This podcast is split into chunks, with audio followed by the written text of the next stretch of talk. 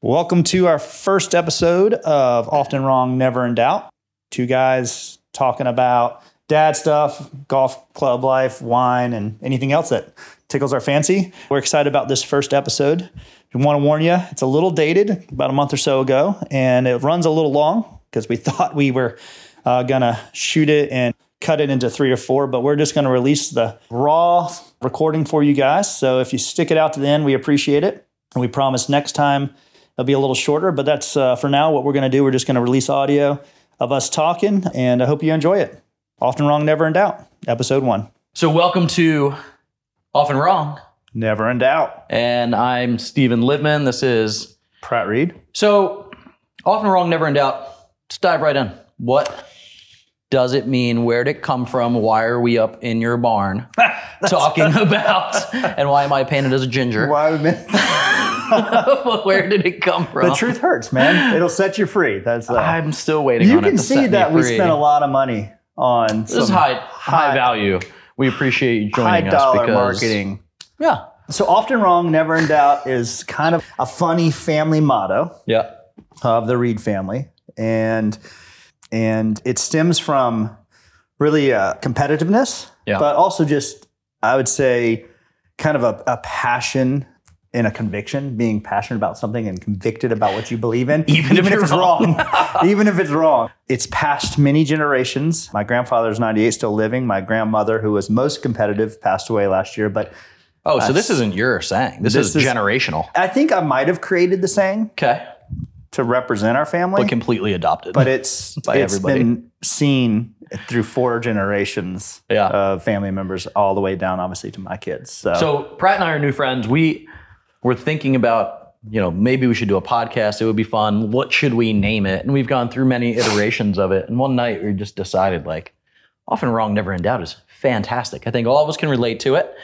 We are often wrong, but never in doubt but man, do I know a lot of people that are never in doubt, myself included. So and i think we've talked about this and the topics what do you think we're going to talk about things we know part Yeah. of our life we both are into golf you're new into golf i'm a little bit longer into golf a little bit longer in the tooth. uh, we're into wine uh, we're both dads and Yeah. married so dad life Yeah. We both have our toes dipped in the real estate market. So maybe there'll be some topics like that.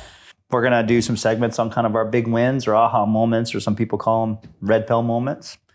And I love then- those. Which I didn't talk to you ahead of the time, but we are probably going to share like quote of the week. There's so many good quotes now Yeah. come out from memes people send me and clips. And they're accessible. they're great. They're And sent to us all the time. And so if you're wondering what you tuned into, it's going to be everything. It's going to be life. It's going to be really talking about just the stuff we like to talk about. Hopefully it resonates with you too. Pratt and I are new friends, so I think it's fun to have a new friendship come alive via a podcast and a YouTube channel and things like that. Just exploring wine and golf and kids and you know we both love the lord and i am so super impressed with your printing capabilities on it. Yes. no you had that in you but I chose, I mean, it took me a while to pick out this font. I mean, and you know what? i like it Do you know what 400 plus size is? I mean, you know, the, I had to cut. You and maxed it tape. out. That's good. Yeah, this is almost like the old school banners that we had in school. Remember with the what was the The holes in the paper on the side where you- Yeah, Yeah, yeah. yeah. Yes. Well, let's do it. Let's get into episode one. What's today's date? Let's get this. Today's date is It's the seventh. seventh. of- It's seven seven, which yeah, I mean, both are numbers of perfection. So and it makes sense it's that we're my here lucky today. number's fourteen. That's weird. That That is is weird. Wow. Here we go. Well, All right, let's go with episode one. yeah, Often wrong, never in doubt. I love Cheers. it. Yeah, Cheers. salute. Hey, Salud. And We'll talk Appreciate about it. the wine in a little bit. So, all right. Let's pick a topic. I'll let's give see. you a topic. I'll give you a topic. Let's talk golf. okay, we played some golf this week. We did. It's 94 degrees and humid in South Carolina, Hmm. which in New Jersey, I would have said we could play golf whenever we wanted, three months out of the year. Yeah. And it's always hot and humid. So it didn't bother me that much. But we played two great courses here in Bluffton. mm-hmm. You got me out on the Nicholas course at Carlton, Carlton River. River first time, which is my favorite course in the area. Basically played from the tips, and I'm like a 37 handicap, so thanks a bunch. You gotta, ex- you gotta experience the whole course.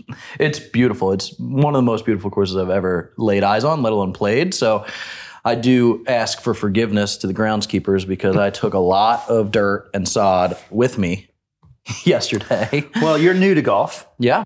and you're taking lessons and you're sharing that experience with your wife.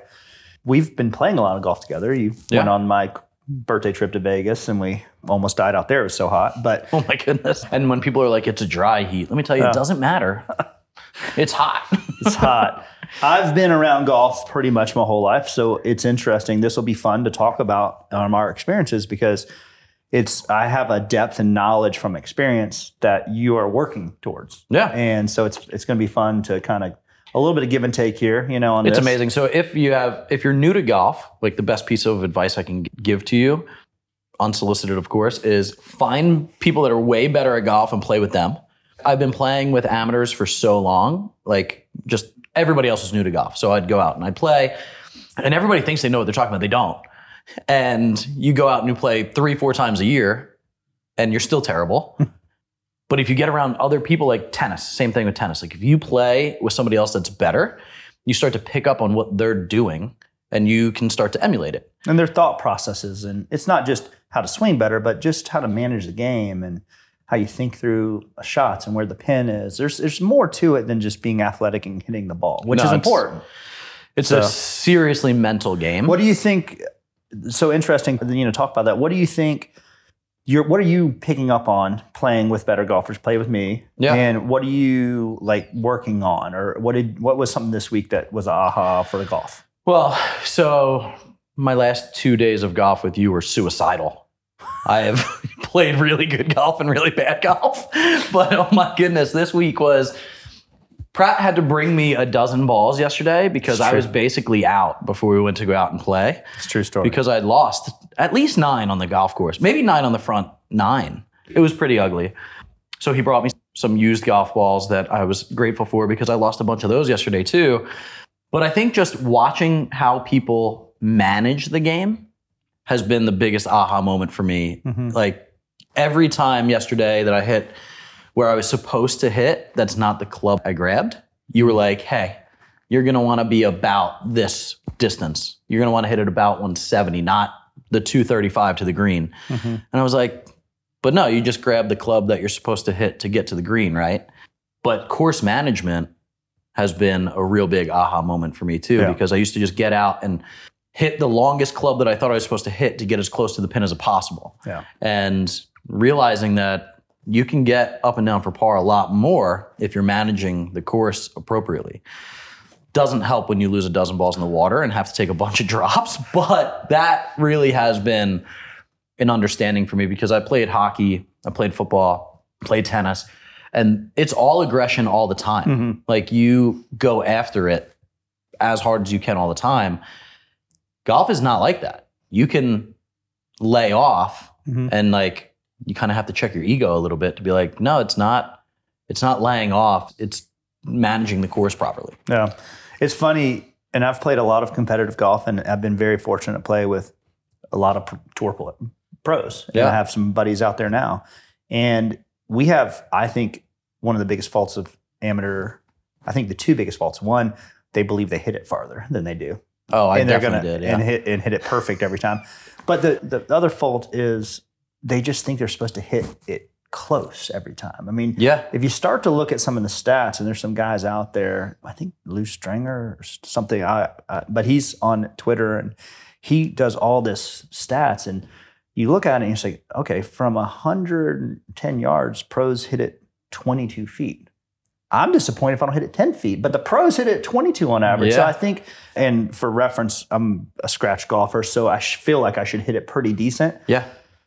but I think unrealistic expectations on the golf course really, you know, are as counterintuitive to what you just talked about the course management. So, Yeah. and then you get Well, as in life, right? It's like Exactly. poor expectations lead to poor feelings about the result, Yeah. but it's really when perception doesn't line up with reality, yeah, that's where frustration is born out of. Yeah. So on the golf course, I just have to remember that like it's only my perception that I should be hitting it this far. So for those of you who might be new to golf too, understanding that like it's really helped me looking at some of the stats. You pointed out a few times like, hey, there's only a certain percentage of people in the world that can hit that shot And so I looked up, and when Tiger was Tiger, right, and winning everything, he hit a green in regulation 75% of the time. which is unheard of still. But that means that one out of every four shots, Mhm. he missed the green. And he was top of the world. And he was the best of the best Yep. of all time, right? I mean, there's no real. Right. I, I think, Argument I, think about I it. saw the stat, and I'm going to mess it up, but I think average tour pro, it's like 62% Green in regulation. green regulation. So just over 50%. So when I There's miss a 18 green, greens. I remember this and I'm like, okay, I'm Yeah. not nearly a pro, and these guys don't hit it that it's so there's so much more to the game of golf. And so why did I get into golf? One moved into a golf course community. There's a golf course in my backyard, which you know Literally. intimately well. yeah. Literally, there is one. Yes, it's gorgeous. I was like, well, if I'm going to live here, I might as well learn how to play. So my wife and I are doing it now. And it really is a lifelong game. I mean, I see these guys who are 85 years old out there in the backyard. I'm having coffee and they're Beating you. putting, uh, No. beating me. I mean, beating the snot out of me, too. Forget it. Don't bring your checkbook. Trust me, they will. But it is you. so cool to see this game that you can play long term. Mhm. And it's really such a social game. I mean, being an extreme extrovert, I would think that I would have found this game a long time ago because you have four hours with four guys Mhm. or four girls, and you're hanging out and you're talking about life. You're hitting good shots, you're hitting bad shots, but you're getting to know people. Like, where else do you spend four hours Yeah. with three other people Well, in the case of yesterday, there were five some in front of us. So there's. That's true. They did jump They a five did. someone there. Um, Which but- etiquette wise, not supposed Nah, to. nah, what I'm nah. learning. They did a great job, though. They did a great job. Pratt does like to tell me when I'm doing things wrong too, which is great because you need a friend that will tell you to your face that hey, don't stand behind somebody when they're putting or driving. Like I didn't know that. Well, Yeah. I just want to see what they're doing, right? So this seems like a good vantage point. So don't do that. Don't step There's on a- people's lines when you're there's a putting. lot of There's a- etiquette. there's a You're lot get- of stuff that's new. You're getting better. Yeah, we're Getting learning. better. Look, it's Uh, growth. It is.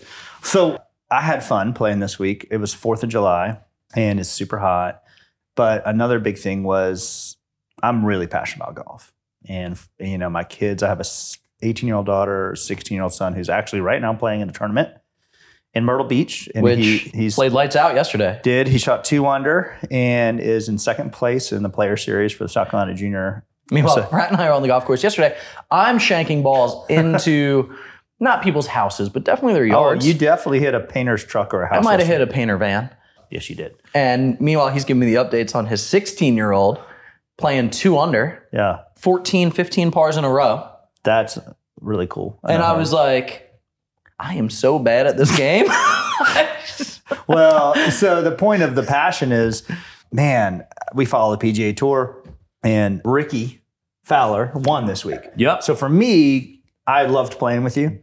But the big golf news for me this week is that Ricky Fowler won. Ba- He's he's come Back back, on top. He he's come from the depths of despair with his swing, with his confidence. And how long has he been playing? I mean, on the tour. Um, So goodness gracious, I played against him, and Oh, a he actually tournament- is on the Belfair yeah, wall. at Belfair. I think in 2007 or 8, he won the Players Amateur, and I played against him that year. I missed the cut. He won. He was Okay. 17 years old, just graduated high school, about to go to college. So I think he's been on tour since probably 11 or 12, somewhere in there. So I'm also new to watching golf. When you start playing golf, you start watching golf. I grew up, my dad was watching golf. I hated watching golf. Mm. I thought it was like paint dry. Now that I mean Grace and I will sit and actually watch PGA golf now. Like Mm-hmm. Kim does. Kim and she's our sitting there, kids. she's like, Yeah. what a great shot. Like, I mean, are you sure she's not watching because Jordan Spieth is cute and some guys? I mean, like- that dude there's some handsome men on the tour. my there's daughter no doubt. thinks she's going to marry Jordan Spieth, but I keep reminding Although, her. can you beat this physique? I mean, I know a man golfers typically are taller and more slender, but Let me explain something. A man that wears black on the golf course in 100 degree heat is, I mean, literally, there's nothing but it, obviously it's physique. comfortable with Yeah, it's myself. comfortable. Yeah. So my point in saying that was watching golf has been interesting and new. Once you play the game, you can appreciate how hard it is Right. to do what they do. And you're enamored by their shots. That then you see what's happening. I'm like, I Yeah. watch him shoot it from 120 and drop it in the cup. I'm just like, I'm jumping around. So Ricky, not only is he a great golfer and back on top this week, but I had no idea how funny he was. He's a great guy. He's a strong believer. I didn't know And- that. Yeah, and married to a pole vaulter, University of Oh. Oregon. Okay. Got some kids, but we're sitting there. The There's playoff. a joke in there somewhere. There is. Yeah. And uh, no disrespect, Ricky. Of I hope course. you never see this, but it'd be awesome if you did. Yeah, of course. And but I watched him where he caddied. yeah, yeah, he Did did. you yeah. see this? Yeah, he, it was like uh, Richard Flower. Flower. yeah, and he was stretching and doing. He's, He's like, hey, mind if I hit one? have you seen the? Do you have not seen the Golf Boys video where they dance? Seen the video where okay. they're singing and dancing. so oh, Anyway, R- Ricky Fowler, golf boys. so, but it was. Got really- to Google this. Watch the video. It's amazing. But we're pumped as a family, right? Yeah. We're in the. We literally have it on the TVs. We've got guests in town for the Fourth of July. My kids and I are screaming, Ricky, to go to a playoff. He makes this putt against Adam Hadwin, which, if you don't know who that is, it's the guy who got tackled a couple weeks ago at Watch the that Canadian video. Open. Yeah. He's going to celebrate with his buddy. His security Yeah. took him down. And by the way, his wife's humor is a better Twitter follow. So, uh, Okay. like Jessica Hadwin, I think's her name. She's hilarious. But so play off with him, and Ricky makes this putt, and it's interesting. Just he doesn't celebrate. He takes the deepest sigh ever, and looks up, Yeah. which is awesome. But the funniest thing, and I love the internet. Okay, and we love your The there's internet continues to win. there's probably going to be a lot of movie quotes in this this relationship here because I speak in movie, yes. um, me too. but the greatest post that I have seen is when they're like, "Do you- "We just realized what Ricky was looking up to," and he looks up and they show from Happy Gilmore, It's Chubbs. Adam, Adam's uh, no no I'm Abe Lincoln, Abe Lincoln. Chubbs, and the Gator, and they're just waving. he looks up and I'm like, "That is Perfect. the internet wins." hundred percent. So we closed a big deal recently, and when we went out to Vegas, Pratt gave me a shout out to Putt Buddies. No sponsorships yet; we're new, but these guys make amazing divot repair tools and ball markers. So my head cover is Chubbs and Happy Gilmore. It's all in the hips. Really funny. On the back of it, it says "Just ease and tension, baby." This is intention. So Pratt gives me a divot repair tool that is Chubbs, and the ball marker is magnetic to it, and it's a chewed up Chubbs hand. It's the That's wooden removable. hand. It's the wooden hand that comes Amazing. off. It's the ball marker. I know. That's, that was. Yep. I There's good did not stuff. have to use it yesterday, and that's a bad thing. But Yeah.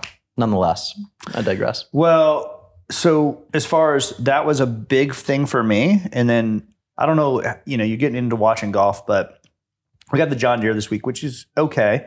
Um, there's some cool things about it, but next week is the Open Championship. So a lot of people will call it the British Open.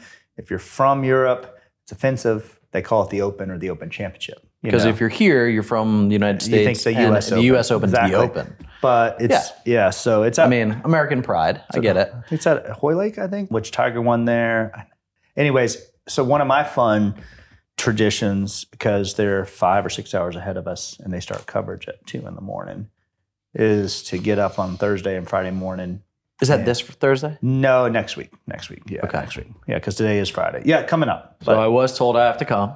I think, I think it's a rite of passage. yeah, Learning how to swing a club. we might even record the next one. Maybe do a in the podcast. morning after some bangers and 5 mash a.m. or whatever. Bangers and mash, corned beef and cabbage, Like, whatever little it blood is. pudding or whatever they spotted. Gross. Have you spotted been? Dick To Yeah, that's- Ireland, have you had? Oh, oh, I've been to Scotland, Ireland. Very fortunate.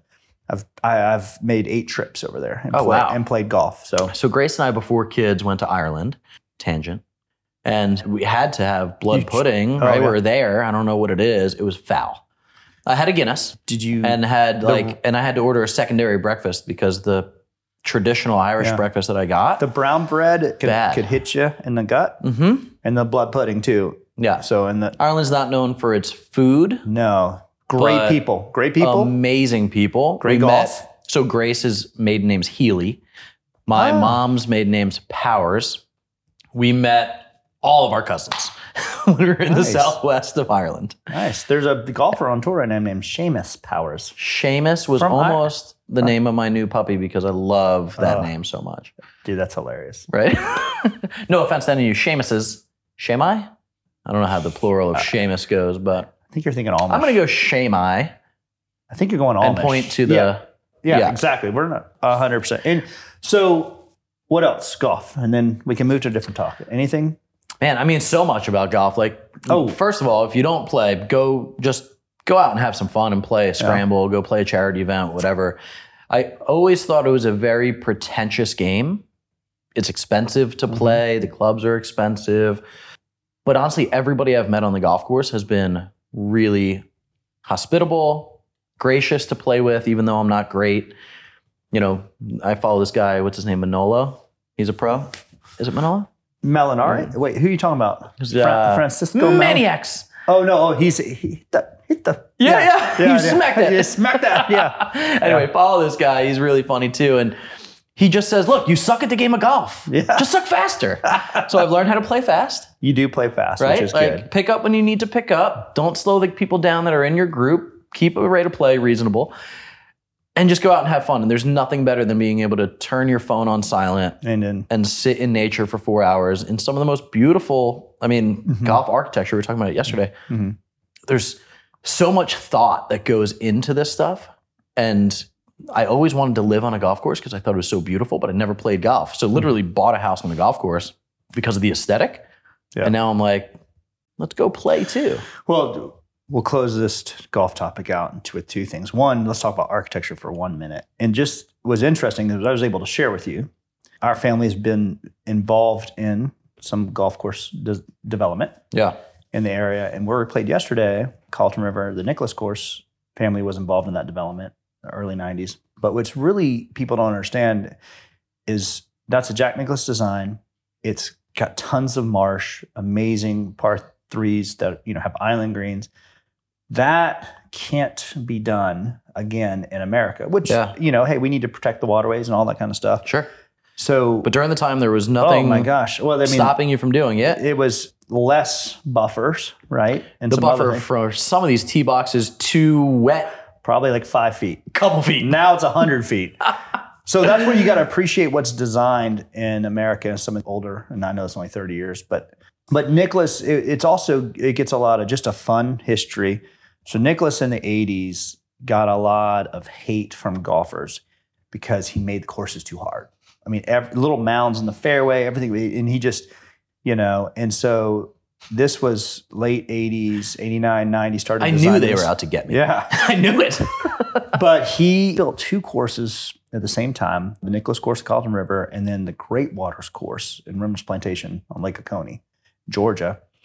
And they both have survived. Not only did they get best new course in America and top 100, I think some of them still are, they've survived times. 76 this year. Yeah. So, and it, he just he had softened it a little bit. You can tell. I mean, you know, you still can work the ball, but the greens were a little more subtle. He didn't have all the undulation in the fairways, and it's just when I look at it, people say, Pratt, why do you love a course a certain way? And I talk about the Nicholas course.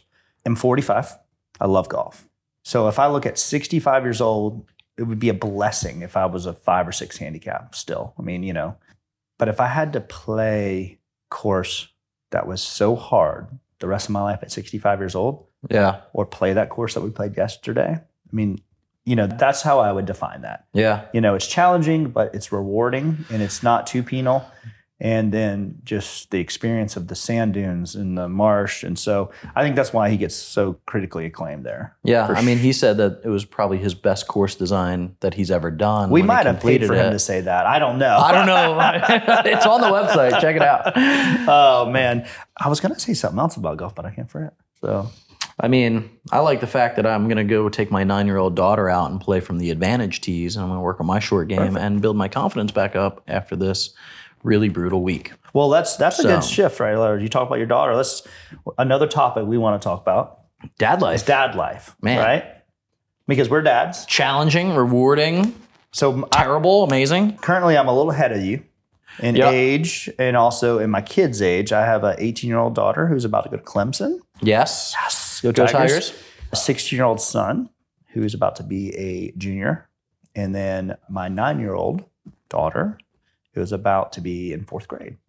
And you, your three kids, ages Nine, six, three. yeah. So, So, you're two girls first. So Sadie and Cadence are the same age, which is amazing. It's not how we met, but I think it's how we really became friends. Was you know, we're new to the area. Pratt said, "Oh, yeah, you should come over and let the girls hang out." I walk in the backyard and there's four or five other dads with four or five other of their daughters hanging out, and I was just like, "Oh man, this is this is great." So, one, I just appreciate the intentionality of it. It seems like a very small thing. It didn't seem like a big deal to you, but for me, it was a big deal to be able to meet local people here, to have the girls meet because they were having a tough time making friends. But it was do or die, right? Like seven years old. If we stayed in New Jersey, we just stayed there. Yeah. So I shared with Pratt our first lunch that we had was like, yeah, it's good. I love it here, but it's hard for the kids to make friends. We're homeschoolers, number one, so they're not getting exposed to it. So meeting Pratt helped me spend a lot more money by going to Hilton Head Christian Academy. So Yes. thank you. A Great school, It's by always the way. good to It's spend just money. Oh, so good for what they're getting. I we mean, have, we're very fortunate, I will say. South Carolina's not known for their school education. Mm-hmm. systems. hmm but we are very fortunate. We're in the Bluffton Hilton Head area. We have, I don't know, four or five am- amazing private schools. Yeah. I mean, on the island and out here. And we, you know, just happened to end up at Christian Academy. Kim and I both graduated from there, so we had some ties, but amazing schools. So our kids love it. They get to go to school now. I mean, my daughter's on her way over here right now to come play with Sadie. So it's been, They might actually be in the pool already. they Who knows? might be. We're just up here talking to you guys, Which is So- nobody. We have zero followers or fans yet. So This is really day. one day. So, dad life, I'm going to, you have made the decision, I want to say this properly, to add to the joy in your life by getting a puppy. that is the right way to put it. Yeah. Somebody did not approach it with the decency that you did the other day. They asked me outside of the clubhouse if I was a glutton for punishment. There's truth in that too. There's some, but man, what a pendulum swing. do No, do you're- you love do- You're what you add- can't accept you're perfect adding, love? You're adding to the joy. But, you know, I currently have a dog. Her name is Daisy. She's about 13 and a half years old. It will be our last dog because uh, the kids are leaving and it's been a blessing and it's going to be super sad. But I love what you were telling me and I want you to kind of expand on this a little bit about what you didn't realize with your kids taking ownership, teaching them how to teach. You Yeah. know, like that was cool. So training a dog, I always like Grace and I have had two dogs. Dog training was how I met my business partner, Travis. He was training That is puppies. weird. It's a weird And I know story. Tra- I know Yeah, Travis. you We- know let's explore that later. yeah, we will. Okay. And so we've trained a pit bull lab mix and then a blue nose pit bull that we adopted at eight months. So we know how to train dogs. We're very intentional about it. I think it's important to have a dog that listens to you instead of, you know, jumping on kids and stuff like that that could potentially hurt them. That being said, I was like, man, we get this puppy. Now we get to train it into what we want it to be. Training a dog is easy. Training your kids how to train a dog There you go. what a different level of patience that is required to get the timing right for the five year old or the six year old to praise the dog or correct the dog when they're doing stuff right and wrong. So now she's looking at me, the dog's looking at her. And it's been this really interesting last, it's only been two weeks, but it's been a really interesting two weeks with this puppy because we're seeing some real maturity come out of the kids, Yeah. some real ownership coming out of them, some pouting. Like, Mhm. no, you don't want to go pick up poop. But remember, we talked about it before we brought Bear Oh, I'm home. gonna circle back on that one real fast. and it was like, you know, you said yes. Let's Mm-hmm. let your yes be yes. And you, I'm sorry, but it's, you know, you got to clean this up. That's cool. And I've been able to witness a little bit. I was over there last night. We had Yeah. dinner. Great grill. Thank you. So let's talk about this pick up the poop thing because I'm where this is definitely now we're in the realm of the often wrong, never in doubt. Okay. Yeah. So there are things that I feel very, very passionate and convicted about. Okay. I do not pick up dog poop. Okay.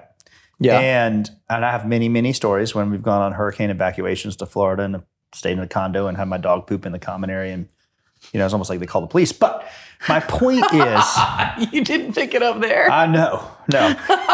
but he- so I I got a couple of points about. Wait, I got a couple of points about good. this. Okay, there are in our neighborhood Uh huh. deer, Well- rabbits, coyotes, all kinds of stuff that poop in the wild. Horses. Well, this is even better. We're gonna get to that. That's my favorite. So I'm not saying you know we're not we're not pooping on someone else's yard. I do understand the common road area, but no one really walks in the grass. So, but I just I've said no. And I've said no. well, and and part of my background has been managing POAs, and I love POAs. Yeah. Uh, Uh-huh. uh, and and it became a source of contention where they started, you know, throwing out, "Hey, we're going to do five hundred dollar fines if you don't pick up your dog poop." And the humor in that is twofold. One, we're now going to how do you police that? We have no security. We have no Who ca- is policing so, that? So so are we are we running DNA test? Is my neighbor reporting me? And yeah, Yeah, yes, it- you that's are. gr- and that's so- really what it is. so now is it's that- hey, Joan didn't pick up. And now it's her word This versus dog mine. poop, yeah. And is that building community? No. This is so. But the other comical is we're we live in an equestrian community. Oh my goodness! Now I'm not a horse person. No offense to anybody that is, but these horses go down our street and they drop loads. I mean, the size of bucket. Children. Yeah, yeah. There's it's and there's no one cleaning that up, and they're not required to. And that is in the street where you jog, where my car drives. right. I mean, we walk. Got those mud flaps. Yeah, You literally. Yet they're worried about like someone Shih Tzu. Sh- Better, uh-huh, you know? shih tzuing. yeah, Shih Tzu. Right. thing. so the, it's just comical. So I've chosen to take a stance not to pick up poop, Yeah. and I've never done it. Look, I And- agree with this. The problem that I have is the dog poops in the front yard. I have a circular driveway. Mm. It's gonna get wet. It's gonna get mowed. It's Mm-hmm. gonna get thrown on my car. Oh, see, it's, there, there you go. I mean, if I never had to, I mean, also, I want to be able to play in the yard and run barefoot in the yard and stuff and not slip and fall. I think there's probably more fear of you walking barefoot on a golf course. It's Probably. chemical. I'm just. I mean, this is natural. This is a dog. We're talking about your true. dog. and it, it is your dog. Your dog. That's a movie quote. If you there. guys watch movies and are into movie quotes, definitely continue to subscribe to this podcast because Oh, we're you will gonna- hear a lot of them. My wife thought I was a genius for maybe the first nine months of dating until I started making her watch the movies Man, that I was she re- quoting. and she was like, oh, you're just Damn. dropping movie quotes all the time? stealing the quotes. Yeah. That one's from Road Trip. That That is. is. There's What's your favorite quote from Road Trip? my though? favorite quote. Let's go with that. Okay. From Road Trip. So we're going to have to talk about the wine here in a second. We are going to have to talk about this. so my favorite quote, let me top you off here. a Thanks, little sir. bit, Buddy, is when they decide to take a shortcut and they get lost or get up to the thing that doesn't have the, you know, the bridge. Yeah. And the guy's like, I thought you told me this was a shortcut. and he looked at him as this is the genius. Mm-hmm. And it's like, it's supposed to be hard, or else it would be called the way. Like, let that sink in. So good. right? It's so good. It's- like they were figuring out a shortcut. It's supposed to be hard, or else it's called the way. I thought this is what we were going to do. Yeah. So I love that. I mean, there's a lot of great quotes in that. There's a lot of like potty humor in it. Yeah. Right? Like some Well, it's got But Tom then Green. you It's got drop Tom- some You got Tom Green in there too. philosophical knowledge. Yeah. Right? I mean, what a great lesson for the kids that we're going to teach. It's like, hey, if it's hard, that's good. So wait, wait, we're gonna talk about dogs for a second. So the scene where they go and I think they steal the school bus for the for the house, kids of the blind, Blind school, of the blind. school, yeah. and they do. and he goes to feed the dog a treat, and she's like, "Please don't feed him a treat." He's like in front of her, Doesn't know if she can and she see. gives him the. Oh, so good. Okay, we digress. Oh, we do. We do. So anyway, the, the puppy was, I think, a good move. It's teaching them responsibility. It's teaching the kids Yeah. how to train. It's making them more responsible. And I grew up with a dog. I mean, Yeah. I think you're either dog people or you aren't. If you are, you grew up with a childhood dog. You remember that dog. It means a lot to you. And the, these kids, I mean, Harper got in the car after we went to go visit the dog before we made Hmm. a decision on the dog. She buckles up. She looks at me, and this is when I was done, by the way. She goes, "I want that dog." I love it. in my life forever. I Forever. never want to leave it. And I was just Uh. like, I looked at my wife. We gotta get the Well, dog. clearly we're getting a dog now. Yeah. So it's been an interesting couple of weeks, but we love that dog. it's awesome. You've done a good job. I was playing with it last night. So you, uh, you. fi- I'm sorry. You, we're going to talk one more movie quote, which is one of a thousand we're going to talk about. Oh yeah, So you just said to me, you're either a dog person or you're not. right. So I don't. We haven't talked about this. So this could be. Have you ever seen the movie What About Bob with Bill Murray? Oh yeah, Okay. So in his doctor's office, he asked him why, you know, they got divorced. And he goes, Well, it's pretty simple. there's two kinds of people in this world those that like Neil Diamond, and those that don't.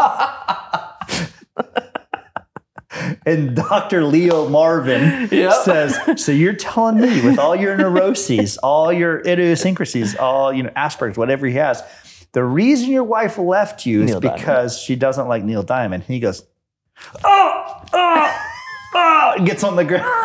But like, it's pretty simple. There's only two kinds of people in this world. So Neil uh, Diamond or not. Neil Diamond and uh, not. So, if you have you seen the YouTube video of dog versus cat? It's a human being acting as a dog and a human being acting as I a cat. have not. It's amazing. Uh, I can imagine though, So, because the cat. you know, you come home, yeah, the dog runs and gives you Yeah. an embrace. yeah. Mm. The dog's playing fetch. It's doing the stuff that you want it to do, right? The cat is just a jerk Oh yeah. and just comes over Just and knocks swipes everything off the table and leaves. Like you're leaving the room and it's just eyeballing you. I'm not. I gotta tell you, I'm not a cat fan, and we might should talk about this another time because we have we have a We still have more co- topics to cover. we have a colony of cats at my office, and I've got I, I've got a. It's, no, this is an episode in and of itself. We're, We're gonna- bringing the costumes. We're doing the whole thing. oh legit. the that- story is just please to continue to tune in. I was crying laughing listening to this story. Oh. colony of cats at the office. well, let's let's talk about. So, well, we said dad life. See what's going on with me with my. I've got a son playing golf right now. in Yep. Tournament. I'm curious how he's doing, but it's been interesting watching him mature through golf. Is such a challenging mental, physical, all kinds of stuff, but it's it provides a lot of great if you're intentional, great opportunities conversation. You know because it's like no other sport. I mean, no. look, the bowling lane stays the same, the tennis stays the same, the you know, the baseball diamond stays the same. In golf, the weather changes, the golf course changes, the lie changes. I mean, every day is everything. The there's, there's winds, nothing. like- there's nothing the same. Yeah. I mean, really. So, but it's been great, and we've had some good talks this week because he's had a little slump. Yeah. So there's a lot of joy and excitement in our family because he's playing well right now. Yeah. And you know Um, it was bad because I walked in on 4th of July and he was like, even you could beat me right now. I was like, I'm so Are you offended? resemble this Yeah. ma- remark. Oh. Yeah. I was like, should I be offended by that? Or does he just know me and that's okay? We had a big dad moment, and I won't embarrass him and go into it too deep, but we had some friends come in town that played in college. They're in their 20s, they're striker, still great players. I asked him to play. So we've got me, good pl- player, these two great players, and 16 year old. And he didn't do too well and didn't a- behave properly on Sure. the course Yeah. on Saturday. And so we had a, a little heart to heart, and it was impromptu. I thought about it, but it was a little impromptu. But one thing that was really neat for me is I was talking to him about the joy I saw six weeks ago Mm. when he was playing well versus his attitude now and how he's treating people and even the game a little bit disrespectful but and you know that i can't fix that for him just he's got to dive into that a little bit and what was he feeling i mean they his team the christian academy 3a won the state championship this year and jp played in the third position which is huge for him if you don't understand golf, there's first, second, third, fourth, fifth. They normally take the top four scores. He played the third position, but the first day he shot two under, which he'd never done in a tournament. The next day, he didn't play as well, but on the 10th tee, they were trying to speed up a little bit, and he by accident teed off on the wrong tee Mm. ends up being a penalty. He's making a double bogey. And, you know, he's walking to the 11th tee and he looks at me and he's like, Don't worry, dad. He's like, I'm not going to let that get me down.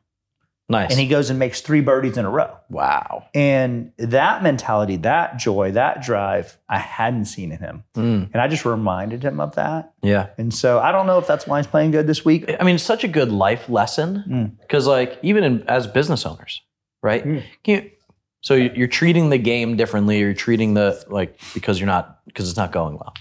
I mean, we do the same thing in business. I see people treat people poorly, customers poorly, clients poorly because there's other stuff going on. Worse yet, I see people treat business owners treat their spouses poorly because things aren't going well at work, right? So like that And little it, come from, it can come from a value system. I mean, life you start lesson to comes from you start to value something a little higher than you should. yeah. Maybe Right. not an idol, maybe not a god, but you look at identity through it. You Well, it's know? like where does joy come from? Right. right? Happiness is an emotion, but joy can be constant. Yeah. Right? We always talk about the joy of the Lord with the kids. Like, Mhm. The kids know that their joy is not based on circumstance. Yeah. Their joy is theirs to keep forever. Emotions will be the roller coaster Yeah. ride. I mean, yesterday, I still had a blast yesterday. Yeah. Right? I played awful golf Oh, really bad. really bad. I mean, it was so bad. But I was still like, Yeah. you know what? Will it prevent me from playing again, or was I like down in the dumps and not having a good time? No, it translates to all these different areas of life too. So I think it's a great I think joy. lesson. There's spiritual aspect to this, but an attitude of gratitude Yeah, is a joyful spirit. yeah, And there's gratitude for grace and salvation, and there's gratitude for circumstances, and there's gratitude for opportunity and privilege. So I think an attitude of gratitude when my kids are acting selfish, yeah, when I'm acting selfish, yeah, I c- uh, there's not a lot of joy in my life because I'm putting, I'm defining what I need or what they defining what they need to create happiness, you know, Yeah. versus the blessings we have, and we're blessed. I mean, and yeah, beyond measure. yeah, And being grateful, like you, uh, great quote my father-in-law used to say from the pulpit was, "You can't be angry and grateful at the same time." and there's no chance, yeah. You just can't. Yeah. Doesn't. So you get to choose. I, you know, I tell my kids, you get to choose your attitude like you choose your clothes every day. Yeah. You get to choose what you put on. Oh, absolutely. That's good. And those are hopefully things that'll stick with them. You have to pound it into them a li- little bit. But Well, so before we leave dad life, though, if I Uh, Okay. could, you have a daughter going to college, moving out, hmm. 18 years of, yeah, that's probably going to Being a be. dad, that's and then probably now- in the upcoming episodes. That'll probably be more relevant as we're When move- she's like- yeah, we're moving yeah, her we're in, packing the and we're unloading experience, and- yeah. yeah. But I do, yeah. Moving out has been a lot to think about, and it's I've handled it up to this point Pretty well. compared to my wife. But Yeah. it's I think a mother and a father's, especially a father daughter relationship, and she's the firstborn, and we're a lot alike. I'm going to definitely be sad. yeah. which will be evident. when- But in a few- excited. but I'm excited. like- excited for Yeah, it's weird. It's a dichotomy of excited. like, don't really, leave and also go be Yeah. free, bird. really excited for like we as parents and as fathers, we you prepare them right, and then it's like okay, they're getting this chance, and yeah. and she's proven herself in so many ways in different areas. But the Benham brothers, Yep. friends of yours, acquaintances of mine, getting to know these guys. They have talked about the stages of parenting Mm. from, you know, birth is basically your babysitting. and then the toddler stage is your refereeing. then there's crossover in the toddler to to go to coaching. And that coaching lasts until adulthood uh, and maturity. But it was really neat to see Shelby her senior year. She's still under the authority of our house. She turned 18 in February. She still, you know, has a cell phone that's on our plan, right? Yeah. So and she still doesn't pay rent. But for me as her father, shifting into a teammate role Mm. we're moving from coaching to hey we're on the same team Yeah.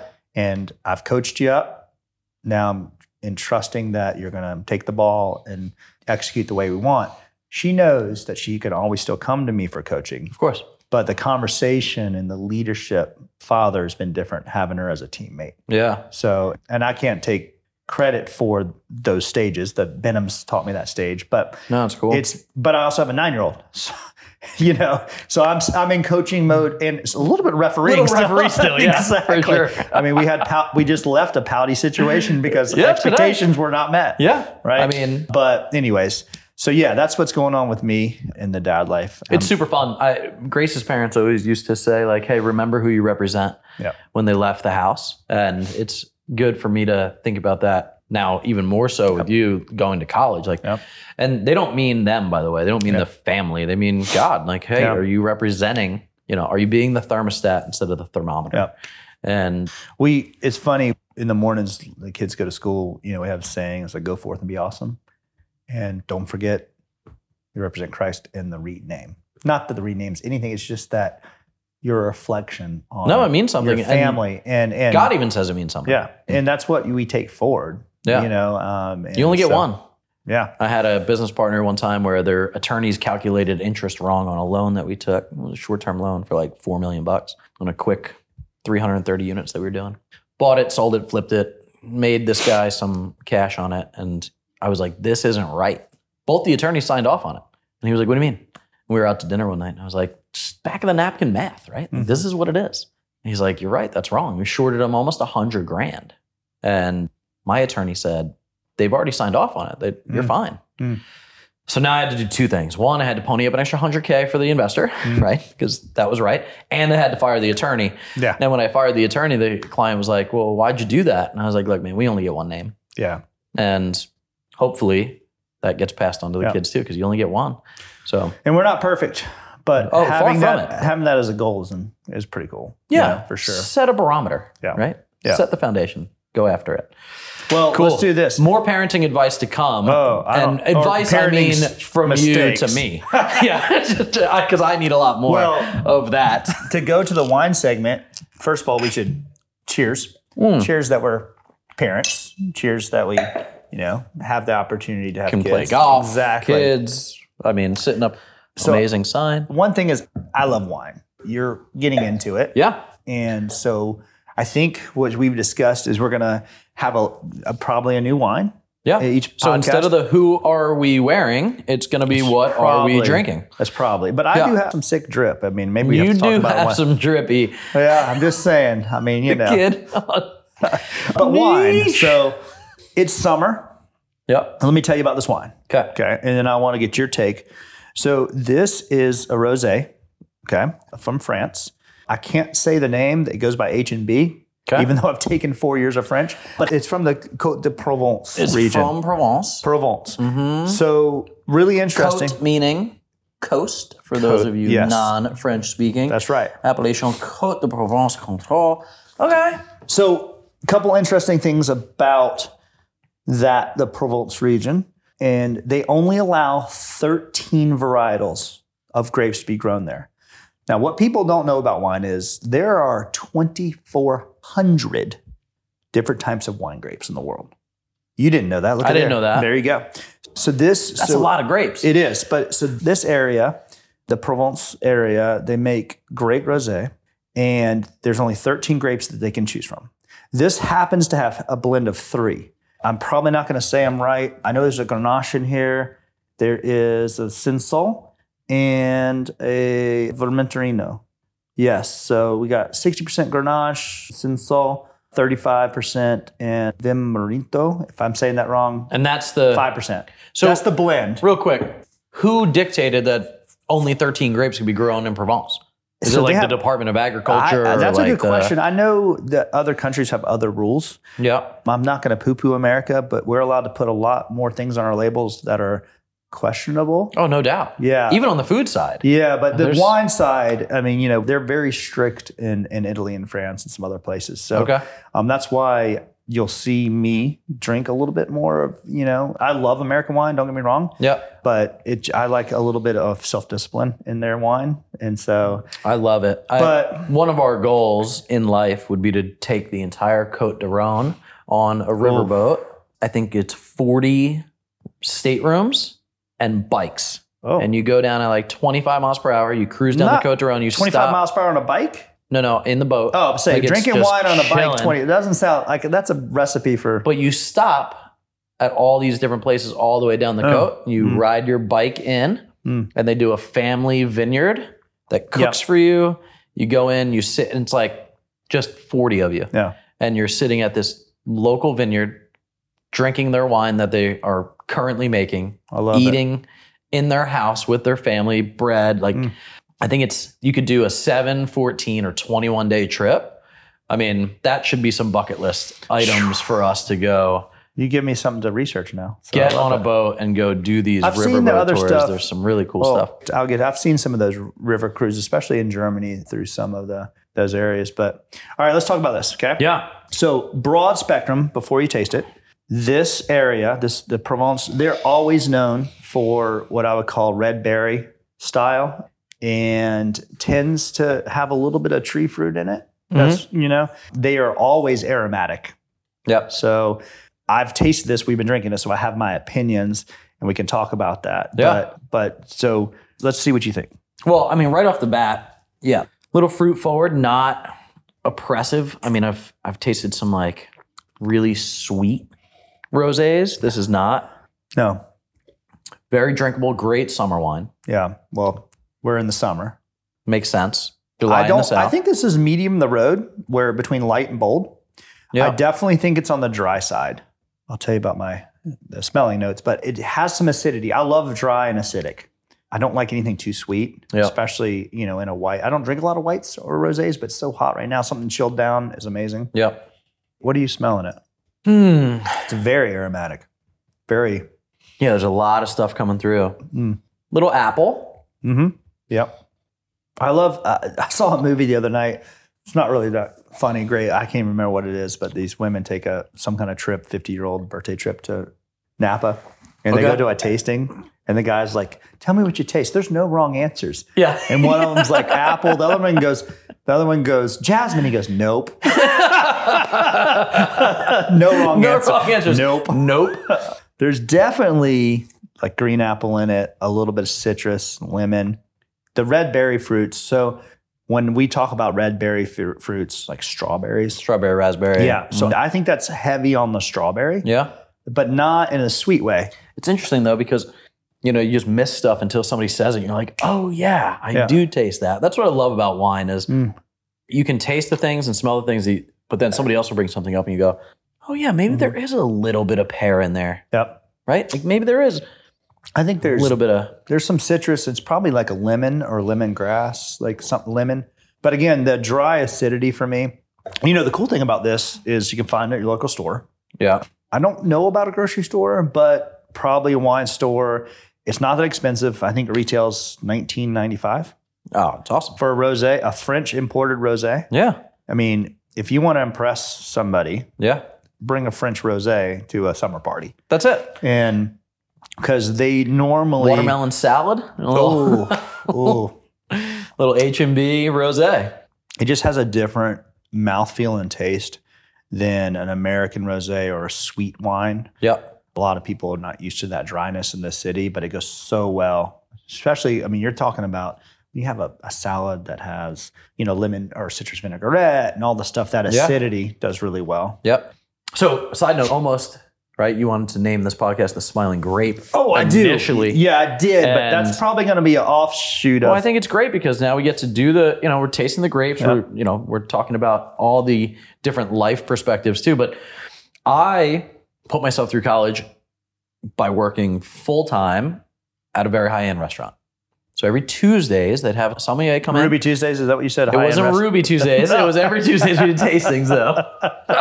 very high end, Very classy high-end. joint. Very high end. Outback Steakhouse. You might have heard of it. Yeah. No. So um, James Beard, award-winning chef. I didn't know anything about food. I grew up in a household that was literally spaghetti and meatballs, and like my mom would cook stuff. We didn't, never went to a fancy restaurant. If we went out, it was to like the local type of restaurant. This guy's a James Beard, award-winning chef.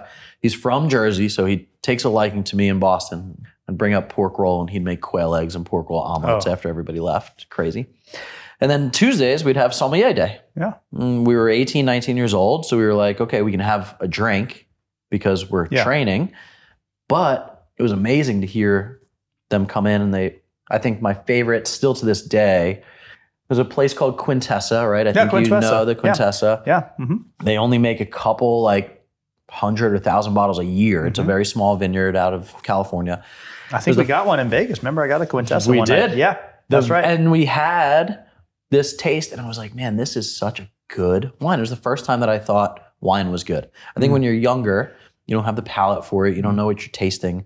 But having a sommelier stand in front of you and tell you about the story, the Mm. family story, how many years they, how many times they almost lost the crop, like just the Yeah. struggles and like what goes into a bottle and of the wine. terra and the firma, like the the climate that year, and it's a Yeah. living thing. What people don't understand, and why I love wine is you can buy a case of wine from the same year, and a bottle could taste different, yeah. but obviously every year it tastes different. Right. And you're like it's the same grapes. Yeah. It's just they're so Well, and then people start talking about, oh, it was a rainy year that year, or it was Yeah. a dry year that year, so it's Yeah. more punchy or it's more bold. And so, anyway, I like wine because of the stories that come out of it, love it. and like sitting here just talking about what it pairs with and why do we like it, and oh, you can get a bottle for 20 Mhm. bucks. Yeah.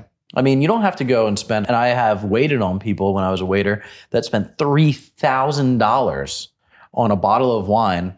I was shaking as I was trying to uncork this thing because I was like, you know, Right. like, last thing you want to do is strain a $3,000 Right. bottle of wine to Right. get the Oh, yeah. cork out.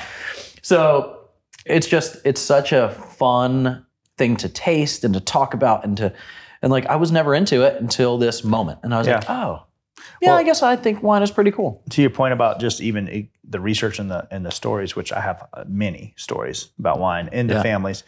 But did you ever watch the movie Psalm? No, Or I have Psalm- not. Okay, so you need to watch it, The only wine movie I've ever watched was that ridiculous one with um, which is Sideways. Sideways. So Bottle Shock is I am if you haven't not drinking Merlot. uh, so so Bottle Shock is is a story, true story about Mr. Gergich. okay. who won the French prestigious award with an American white. It was a Fumé Blanc. No. I was under the Chateau Monte, Montelina and label, but he broke off and started his own Gergich Hills in Napa. Kim and I were very fortunate to go in 2000 and I can't remember four or so and do a, a to- uh, tasting at Gergich Hills. And his Fumé Blanc, which a lot of people don't know, is the same grape as a Sauvignon Blanc Okay. but it is, uh, and I think it was top 100 wine in the world, 2005 vineyard. But go back if you hadn't seen that story, it's a true story. Bottle Shock. It's called Bottle Shock. Okay. But the story I'm about to tell you is a documentary called Psalm, and there's a Psalm two. Mm-hmm. Psalm one, it's about these guys trying to get their master sommelier. Yeah. It's not bad, but Psalm two, Yeah. and I'm just going to go right to this story. When you talk about stories, they're over and they're doing in Germany, and, and they go to this family vineyard and they're tasting Riesling Okay. and it's the most famous Riesling in the world. And I'm going to mess up the year, but I think it's 1963. So they had this cellar, and it's the one that was the perfect wine. Mm. And he's third, fourth generation, and they're filming. And you talk about the story, right? They're filming, and they're just out in the countryside. I mean, stone walls. It just looks like Germany, right? Yeah, like old world and, Germany. and they're talking to this the vineyard owner, and they're talking about what are you searching for? What are you going after? Mm. And he goes, The perfect wine. This is 1963, the perfect wine. And he's like, Well, can you tell us about it? And he goes and he looks at his, I think, 14 or 15 year old son is standing next to him, Hmm. whatever his name is. I'm going to mess it up. But he goes, Go get a bottle. And I think there's only six or seven left in the world, and they have them. Yeah. And so he talks while he goes gets the bottle. He's like, There's only six of these. I've only tasted it once in my life. And this guy's 50 something Okay. and his son comes back. They open it, and They immediately open the bottle. they open the bottle in front of the crew, and immediately, and it's such a powerful moment. And you got to watch it. The dad shuts off from this, and he turns to his son. He's like, "This is a perfect wine, and it's the only time you'll taste it." Mm. He goes, "What? Tell me what you smell." It, w- became a a father son. This Yeah. is fourth generation going to fifth generation. This is your heritage, Ah, it's and I cool. didn't know I was going to open it in front of you, Yeah. and now I'm doing it Right. this is your shot at tasting it. Now we're digging in. And it is like the most power. There's so much. Ben Franklin, there's truth in Just wine. That's what he's Generational. in that moment. Yeah. Like if you're not passionate, like in that moment, whatever you're passionate about, but I love wine. Yeah. And you're like, this is awesome. Like, I don't know, but you got to watch Psalm 2. Very We're watching cool. together. Yeah. You don't I even like need that. to watch Psalm 1, I just like Psalm 2. It's a pretty good thing. So, Yeah, I mean, there's so much work and effort that goes into these things. I mean, of course, there's also the commercialized Oh, yeah. world, you know, the Sure. big box wines, Yeah. whatever. But well, you're a big yellowtail guy. yell, I was over the other night and I saw black box, yellowtail, and little penguin. I mean, I don't, hey, this is when we were 24. Uh, I it's mean, o- this is from years ago. it's okay. I was going to make a dartboard out Everyone has to start somewhere, you know. of it. I So- sat next to a guy I told you, right? $100 million fund. I was like, oh, yeah, I have a $100 million fund. He goes, oh, well, we all have to start somewhere. I was like, talk about putting me in the kitty seat. Appreciate Well, that. I'll say this: this is definitely a green light for me. Purchase. I like Nin- this. Nineteen dollars. Yep. French rosé, hot summer, H and B, the Côte de Provence. HB, So- we'll put a link probably down below for you guys to go and shop online for it. Yeah. Again, no affiliates yet, but we're going.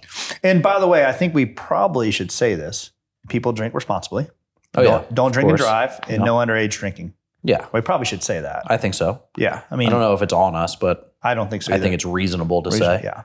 I mean, Also, we just went from dad life to no under, so just Be responsible. Be responsible. That's true. Don't be a dummy. All right, let's go. let's let's wrap this up with t- a couple of things. Let's talk about. Is there anything in the my head has been buried in the sand right now because I've been I've had twenty people in my house Yes. and a I've lot of traveled visitors. for five to seven weeks. It's been a. Is there anything that we? First of all, good for you. Like yeah. to be able to disconnect in that way, or not disconnect, connect on the right things. Mhm. So what he was about to ask me is, what about world events? Anything- well, anything- standing anything out? important. Like, I don't read the news. Uh, no, me neither. You know, Thomas Jefferson said he didn't make a habit of it. I stopped it in 2006. I don't read the paper because people will tell you if something big happens. And now That's true. it's social media, you kind of get the headlines. So catch me. Is there anything we should talk about, know about? I mean, honestly, in the last two weeks, I've been head down as well. So nothing crazy. I guess maybe something funny and weird is that they found a bag of cocaine at the White House That- last week. That The is memes interesting. and the Twitter. I mean, has again, been- is- the internet wins. It is. I just, you know, I think, how do you? I know I went to the visit the White House when I was in sixth grade. I remember walking through metal detectors. I remember like it's pretty well secured, right? It had the to- president of the United States yeah. is there. So I would just, I think it's interesting, if nothing else, that drugs, illegal drugs, found their way. And it was funny because the way that they reported on this was like, it's this stuff that you put in a nose before surgery. And it's like, yeah, if you mix cocaine with water, it becomes an anesthetic. I get that. but are you saying that it wasn't the illegal drug cocaine? So sure enough, it was. It was called out over the Yeah. PBA system after the cops found it or whatever.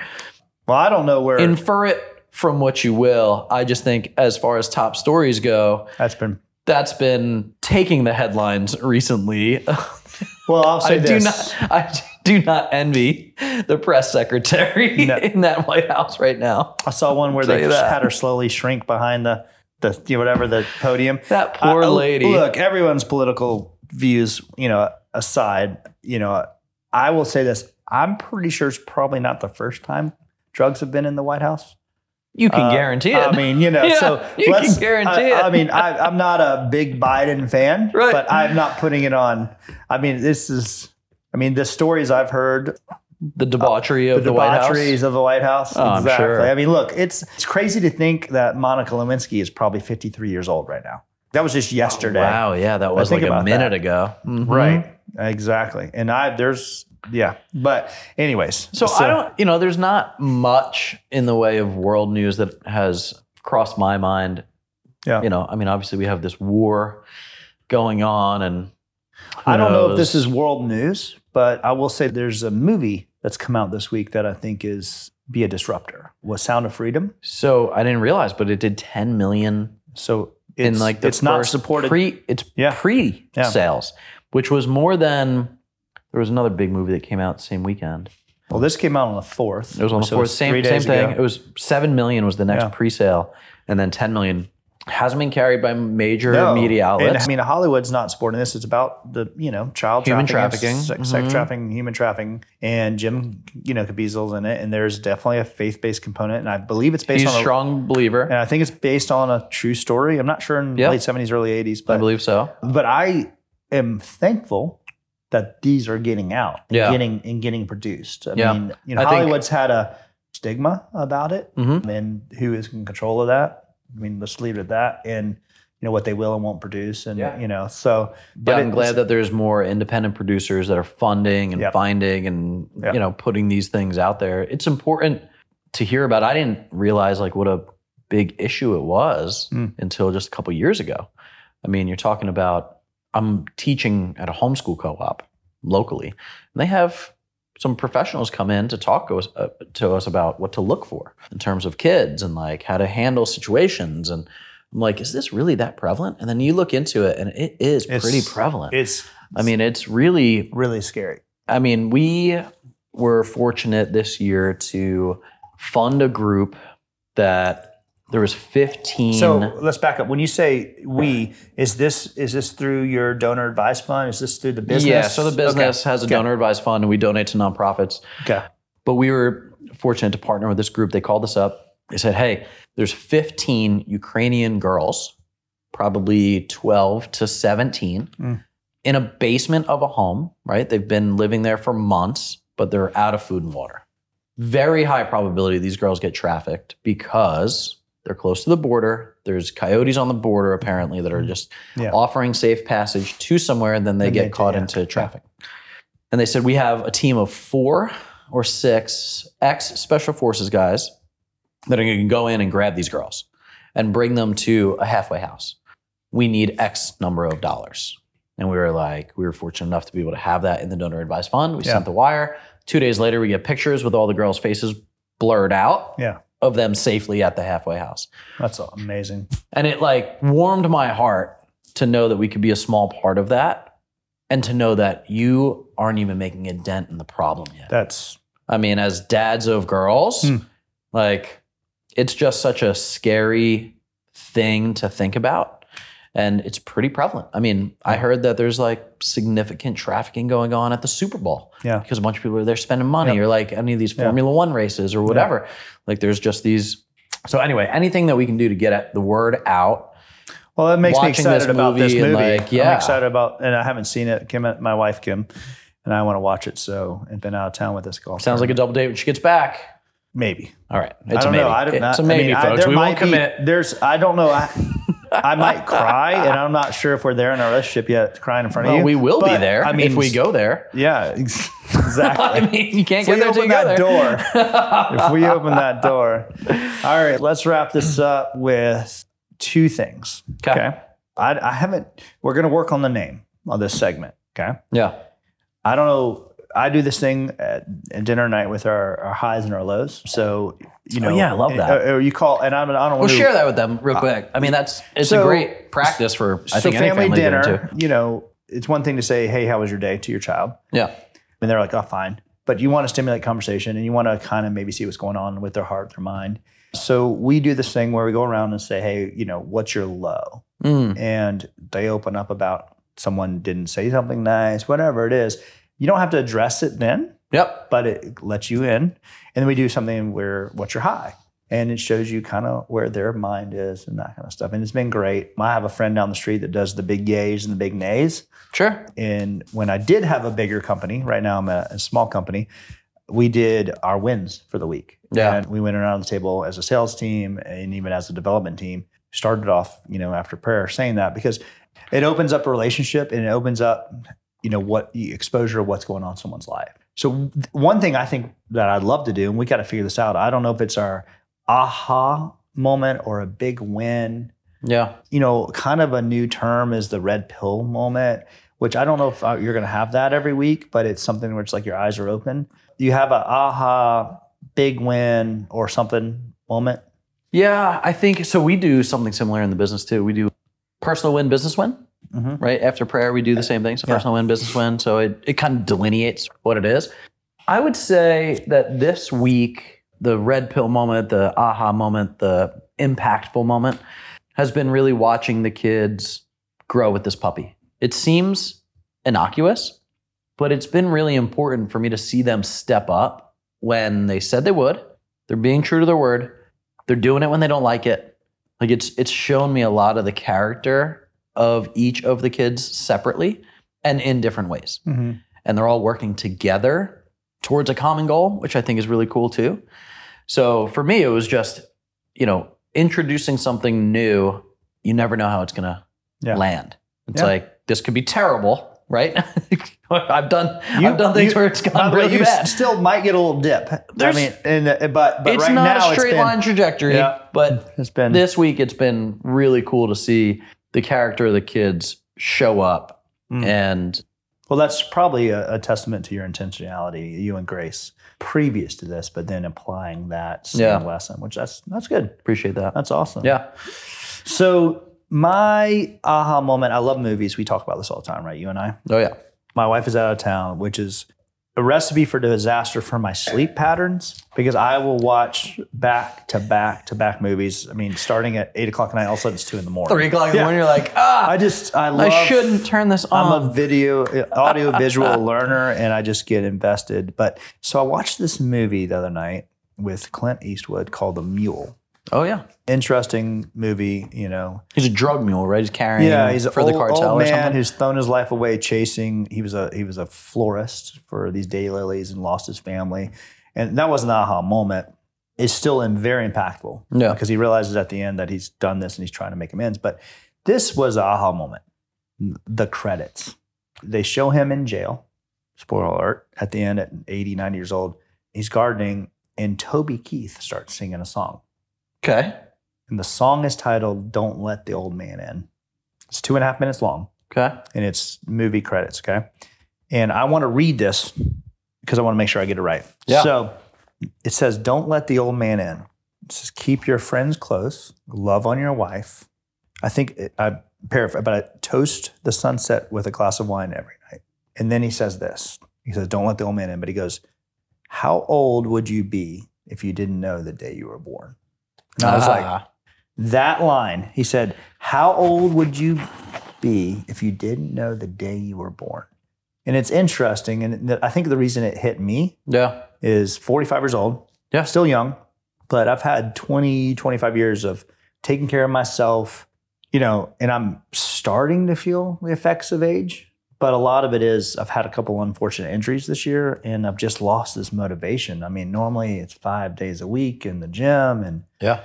you know and it's it was it, it's like okay i'm feeling old but is that self-pity is that because i've i've had injury you know all Grace that- calls it a doom spiral right because you get in your head about it and you're like, oh, I'm not going to go to the gym. I'm going to go do this. And but i would if you so the interesting is i think last october you and i went out to a leadership conference if you asked me that question how old do you think you would be Yeah. if you didn't know the day you were born i probably say i'm 35 yeah, But the funny thing is, I feel 45 right now, which there's some lack of self discipline, some other things, but it was more convicting to me. And so I wrote it down and then woke up the next morning. I was kind of like, the, the aha moment's this is I don't believe in measuring your life by the calendar year, meaning I don't Sure. I don't love setting goals on a January to have Yeah. I think we should always have things that we're looking forward to and setting goals, stuff like Yeah. that. But there is some, you know, value in calendar. We're halfway through the year. yeah. Think about that. Mm-hmm. And on myself, I put on myself, I'm a big accomplishment person. Mm-hmm. And after I wrote that, I wrote that down. I emailed it to myself because I knew I wanted to talk to you about it. Yeah. And I read it the next morning on my email. And I was like, I'm halfway through the year and what have I accomplished? And ma- man, that laser right to the, I was like, all right, I got to, I don't know, but I've Something. Gotta, I got to figure this out. Yeah. Yeah. You know? So, I mean, I'm excited about this podcast, No, it's good. but I think physically, I need to find a challenge, find something to look forward to. And I'm not talking about climbing Mount Everest. You know, for me, if I was to sign up for a golf tournament that would, you know, to qualifier, that would give me in 90 days, I would buckle down, yeah.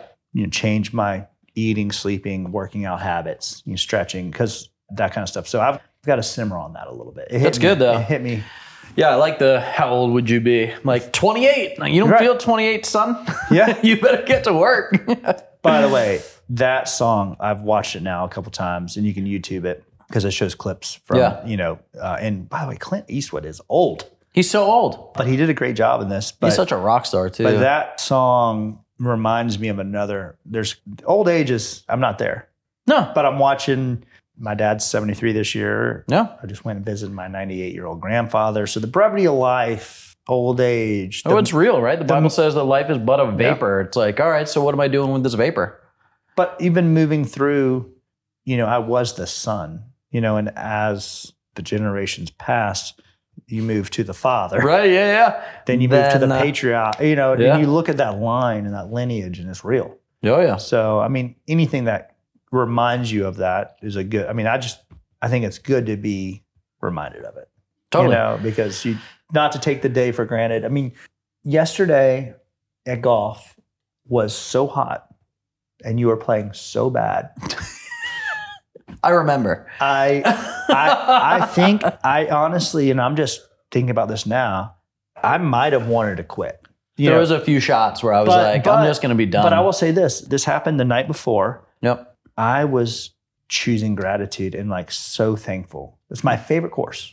Yeah. A new friend, and I'm introducing you to it. Yep. And I'm like, we can suffer the heat. Yeah. And I can put up with you shooting 200. You know, it's like, it wasn't quite that. Sorry. It was, It might have been.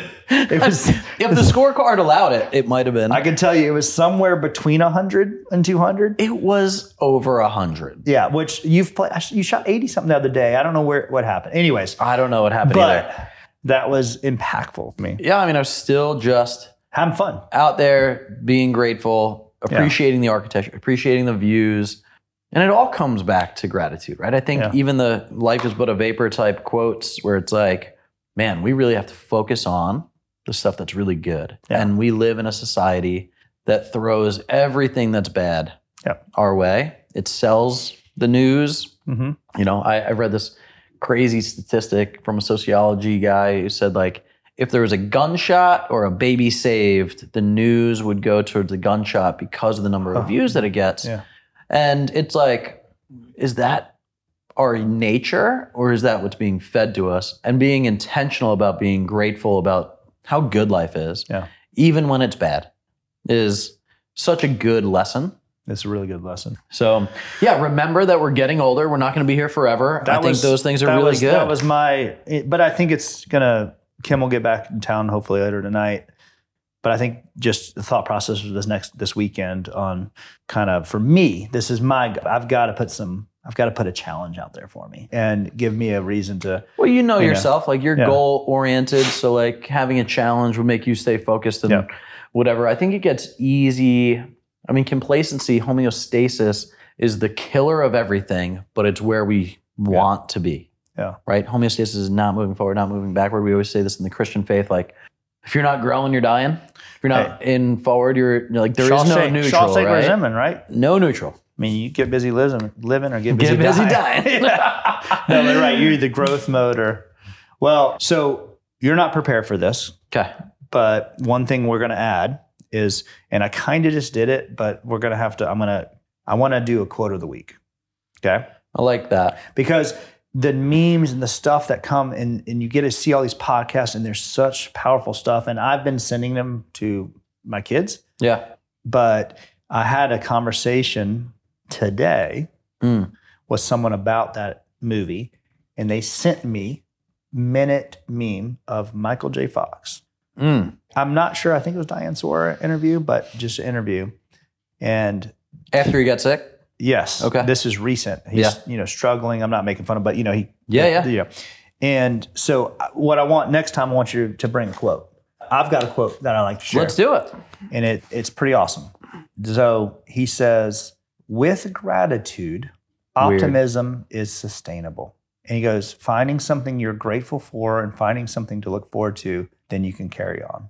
With gratitude, optimism is sustainable. I like that. How powerful is that? I like that. I haven't even unpacked it because I got it today. Someone sent it to me at- today. And Yeah. I'm like, but with gratitude, optimism is. And I mean, I even as I'm talking to you right now, the conversation I have with my son JP Yeah. is he having an attitude of gratitude on the golf course? Yeah. And if so, then that optimism is sustainable, but he's been in a dark spot. Isn't it you know? amazing when you kind of peel the layers back? I mean, I, I had the fortune enough to meet Nick Voychek, more no Mhm. arms, no legs, a Mhm. couple weeks ago with David and Jason. And uh, Like, is he the guy that does, the, like, he stands up and like, doesn't stand up? yeah, no, he put, yeah, he's on a platform. Right. He has I've seen him jump a in the little water bit and of a swim, right? I mean, foot, like, but Yeah. it's Okay, but he's okay. no arms, no Yeah. legs, right? He's got four Is he kids. Australian? He's Australian. okay, okay. Yeah, I know who you're talking about. Yeah. I had a chance to sit down with him and talk to him Mm-hmm. for a little bit, like 30, 40 minutes. Super sweet guy. Man, if that doesn't reframe Hmm. your problems in life, I mean, this guy is like, and somebody asked him while I was there, they said, Hey, don't you ever feel bad for yourself that you don't get to hug your wife? Mm. And he said, No, I have four kids.